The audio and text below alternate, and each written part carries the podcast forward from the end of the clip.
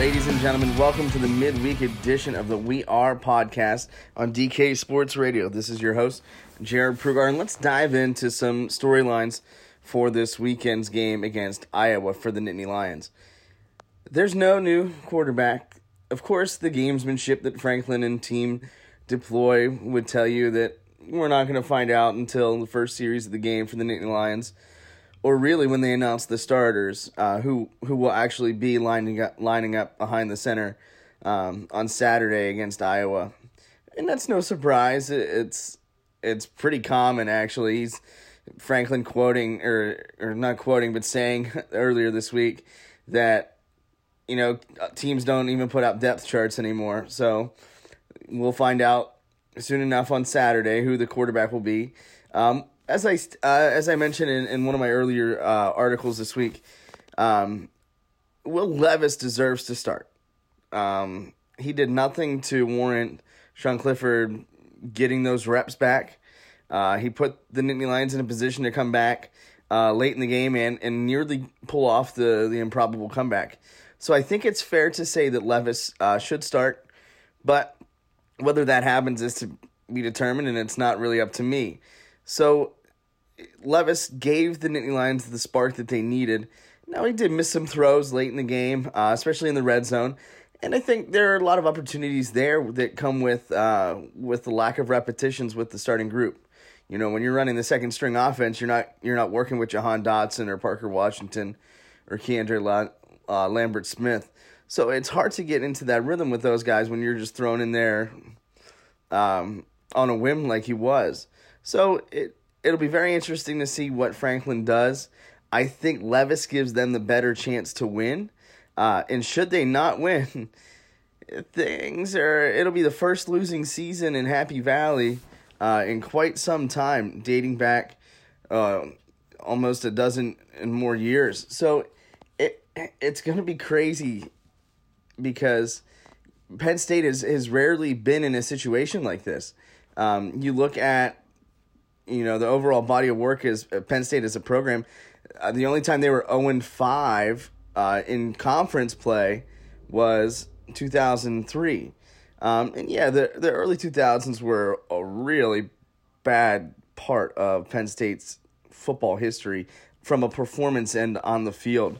Um, so it'll be very interesting to see if that is um, an inspiration to Penn State as they come out ready uh, to play against the Hawkeyes. Now, like I said, Clifford I think gives them a better chance to win.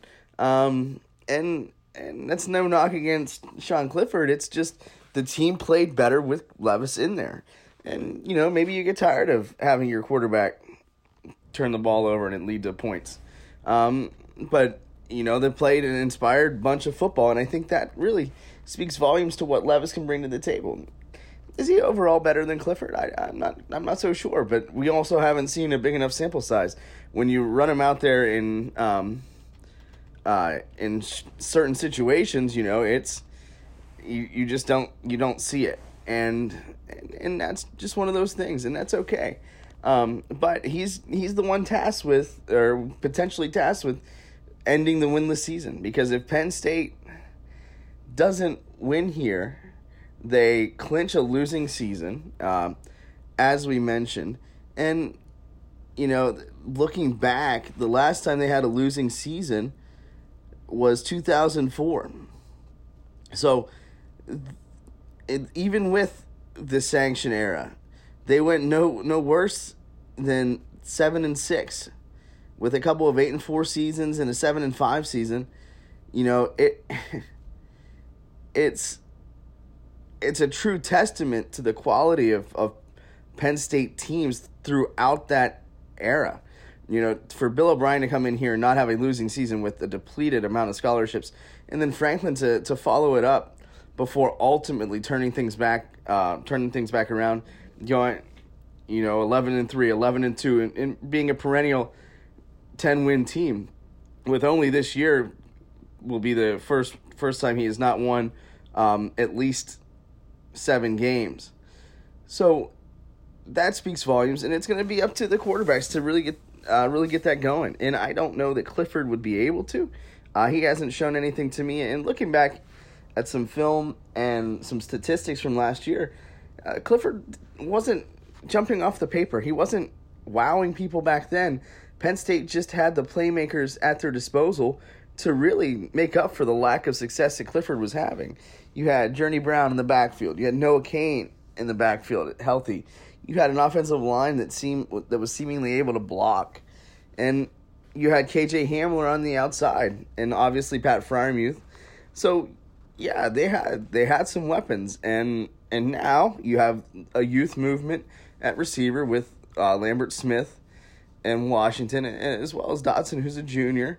Um, you still have Freiermuth, but gone is Journey Brown, gone is Noah Cain, and I know we talk about that almost every week, but but now you're not able to to turn those mistakes into, you know, into anything. Now they're not able to to overcome that, and defensively, obviously they've struggled too it uh, at starting games. So it, it's going to take a, a, full team effort, you know. Uh, with with Penn State, they can't turn the ball over, and uh, Levis did a really good job of, of managing the game, and that at this point is is what they need more than anything, because uh, Clifford was just not able to to manage the game very well uh, over the course of the first three and a half games that he played. So it'll be very interesting to see how they come out, what happens. Um, and I, I think if they're in a position to receive the football, they need to take it and, and march it down the field. And to stop Iowa obviously would be imperative. Uh, as Penn State really over the course of Franklin's tenure has not gotten off to good starts um, defensively. Now, typically that that's a result of scripted plays, and, and then Penn State makes an adjustment, and and then is is okay. Now they played very well against Nebraska uh, in the second half, giving up only 95, 96 yards of total offense and three points. The dagger though was was the Clifford fumble that was scooped and scored, and and that really was the the turning point in the game. So it's going to be important for them to come out ready to go, um, and and ready to to really overcome those early game struggles. And if they're able to keep it close, I think they have a, as good a chance as any against the Hawkeyes come Saturday. So to me, uh, this is obviously every game now for Penn State is, is a must win. Um, I think it is very winnable um, against Iowa, but only time will tell.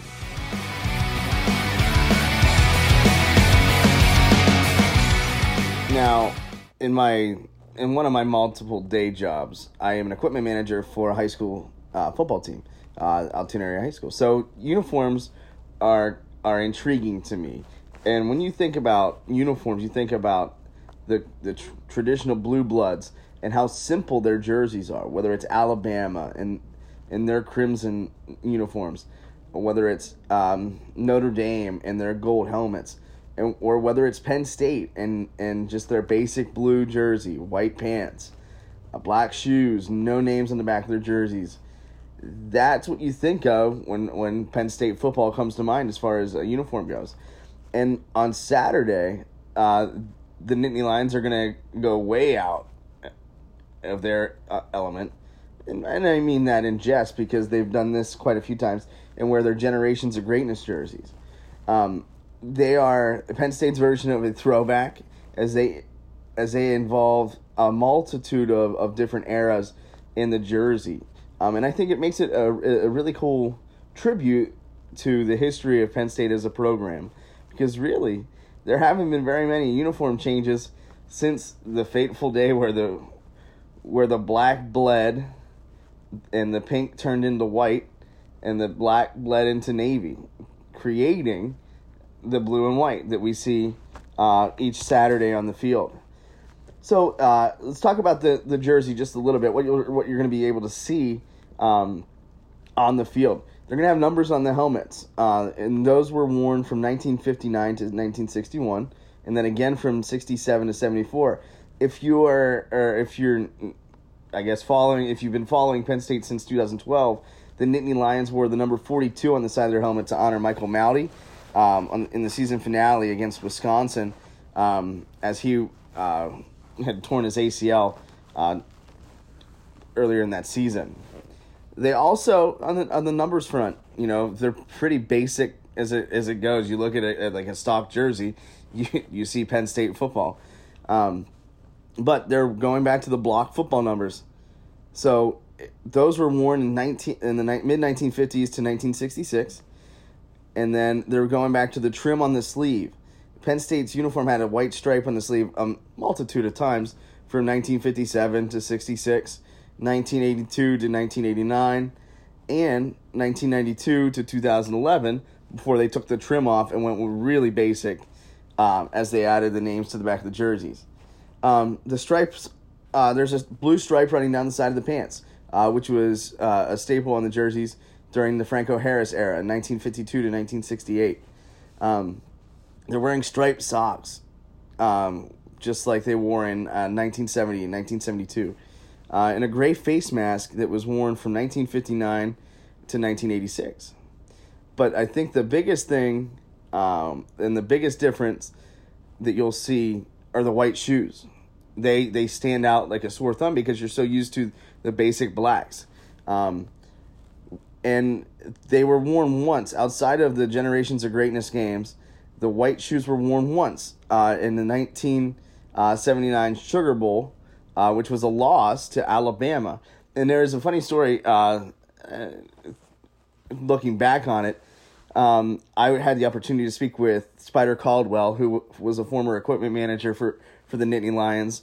And he told me a story of, of how that happened because Penn State, you would never envision wearing white shoes. And, you know, they had not been used, they had not been acclimated to playing indoors. It was the Sugar Dome or Sugar Bowl. So they're playing in the, um, they're playing inside and, and on an indoor surface. And there was an Adidas rep that came up, gave him the indoor shoes, and, and Joe Paterno had sworn that he was never going to wear white shoes again. Uh, fast forward to 2017 when when you get uh, the first edition of the jersey and the white shoes are there, and you know the the players loved it uh, at the time, and it, it's really a, a, a neat touch um, to a, to the throwback jersey, even though they wore it and it was in a loss for the for the national title. Also, on the right in the front of the collar of the jersey is a lion shrine, uh, which was um, something never on the um, never on a jersey, but it's an original aspect of it as it was given as a gift uh, way back in 1940. And then um, it just it, it's a very cool touch and a, and, and very cool element to uh, a set of jerseys that's really iconic in plain. Um, there's no really way to do it. And and in speaking with with Spider, um, it, it was funny. Somebody had asked Joe Paterno why he doesn't wear a lot of why he doesn't go for flash. Um, he was like, "Well, you you already know who we are uh, when we wear the jersey. You know what who we are when we exit the tunnel." So it it was it was subtle, but sophisticated. It was by design. Um, they were playing by design, and I think that's really what what's made the, the jersey iconic. You look at teams like Oregon, um, that have had that have a hundred million different uniform combinations, and I know that's an exaggeration, and and it's cool. The kids love it. the The fans love it. it it's an opportunity to make more money from a merchandising standpoint, but it's a really cool aspect when you can really involve the entire program and, and put it into uh, in, into one jersey, and I think that's what Penn State has gotten here.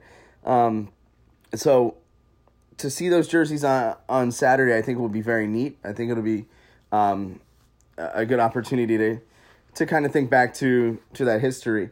Um, and I'm not sure of anything that they'll do inside the stadium with it, with there not being very many fans. But you know, anything is possible at this point. So I think it's going to be very interesting. You know, will will the jerseys help? Maybe. I mean, they're undefeated in the jerseys right now. Um, they they haven't won a game in the whites and they haven't won a game in the blues. So I mean, you know, this is the one jersey that hasn't hasn't had a loss, and and maybe maybe the jersey will be good luck. Maybe it will give them this uh, like an opportunity to to channel those inner ghosts of Beaver Stadium past and and and will themselves to victory. You know, if you're into that sort of thing, but that will remain to be seen. Um, it, it should be a good game. You know, Iowa comes in um, with uh, a blowout win over Minnesota, who has seemingly forgot to play defense this year. Um, they've won big the last two games. They they blew out Michigan State, they blew out Minnesota, and they lost close to to Northwestern and Purdue. So I, Penn State Iowa is always a tough game. Um, it's always, you know, a, a situation where they're they're going to play each other close no matter what the record is, um, and and it's going to be interesting to see how it how it plays out because I think this is an opportunity for Penn State. Uh, for the last three or four weeks, their backs have been against the wall. You know, you look at it and probably weren't going to beat Ohio State, whatever. The loss to Indiana still stings. Uh, they were just a couple inches short of of being one and three, um, and and really the the complexity of the season potentially being absolutely changed. So um, they'll they'll need to come out ready to go. And you know, looking back at, at some of the games uh, in this um, in the matchups, they've all been close. Um, you look at 2019 uh, in in Iowa City they were it was 17-12 Penn State 2018 in State College 30 to 24 um, and then in 2017 21-19 uh, and and going back to 2016 you know it was the only time it was one of the the few times I remember uh, Penn State blowing Iowa out of the water winning 41 to 14 so it'll be it'll be a good game no doubt and and you know maybe the jerseys will be the spark that Penn State needs but until until Sunday, I hope you enjoy the rest of your week. This has been Jared Prugar for the We Are podcast. Thank you for listening, and as always, stay safe.